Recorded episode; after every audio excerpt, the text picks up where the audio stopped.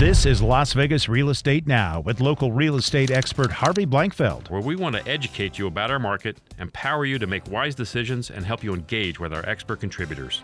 I want to talk about um, a couple things. One is is that uh, the article in the paper just a short time ago uh, came out and said our median price uh, climbs to three hundred thousand in Las Vegas. This was in the uh, it's in the Sun, and, and I guess the median price came in at 300 again. Uh, that hit, it hit, we hit 300 back in August uh, for a short period of time, and then we went back down again. At a time when the market was slowing uh, in terms of volume Well, and yeah, in terms of coming the end available the inventory. year, the holiday season, Yep. right? Yeah. So we so we hit 300, then we came back down to under 300. Now we're back. Apparently, we're back at 300 as of this reporting uh, in February uh, at 300,000 our median price. The thing here's the thing I want to I want to say is is that you know and I, you've heard me say this before if you listen to the show. Uh, my partner Joel Stelzner said this. I don't know where he got it from. He, I'm sure he quoted it for someone else. Yeah. But uh, figures lie and liars figure. Okay, I've, I've heard this. And and, and this is a, this is a thing where three hundred thousand dollar median price is affected by so many factors. And first of all, how many more homes over a million dollars are we selling now than we did uh, in in the recent past? Sure, a lot more. a lot, So that's yeah. good. Even if you even if you take off the top bunch, there's still a lot in that segment. There's still Okay. a lot in that million dollar segment. The other thing is, is I would propose, and this is something I'm gonna have to investigate, is that the uh, average size of a three hundred thousand dollar home today is bigger than the three hundred thousand dollar home was back in 06. Hmm. So it goes to the idea of affordability. Am I overpaying? Right. You know, is is our market peaking? These type of things. It's an interesting thought. The other thing that's happening in our market right now, and this is the thing we've been talking about actually since May of last year, is the inventories continue to increase.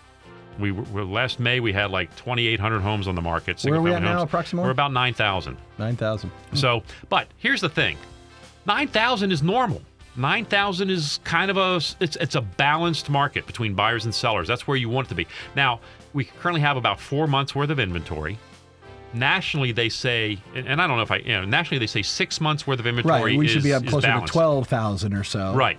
That's um, that's that, nationally they say that's balanced. Right. I say no. In Vegas, four four months of inventory is balanced. That's where we are, and we we we haven't seen more than five months of inventory in in 15 years. We Hmm. haven't seen that. So we haven't seen a a, a, a glut of inventory Right. beyond five months in a very very long time. And, and this number has continued to be sort of uh, pushed along by the fact that there's we don't build that low priced inventory at this point. At least what I would call low price. You, it's very very tough to get anything new below two hundred thousand. True. No, mean- absolutely true. even the lowest price new construction I'm hearing about, yeah, starts at 225, 230, but where it gets finished after you do your upgrades, you are solidly close to 300,000. Absolutely right. Um, and and to find a single family home, anything under under 275 is virtually impossible for a new build because the builders it's it's unjustified to build something so much less. Just the cost of land and the cost of construction just makes it cost prohibitive to build inexpensive, affordable housing. Now, the state is stepping in to try to help that.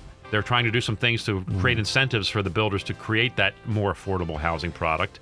But that affordable products are going to come in the form of probably more like townhomes and Uh, small, which is fine. Yeah, which is absolutely fine. Yeah. And and that, but that's what we need. One of the interesting dynamics that- that's at work in our real estate right now is is that the the move up buyer is being strangled Mm-hmm. by the fact that they they haven't been able to get into the market to become that first time home buyer has to come in to become the move up buyer. Right.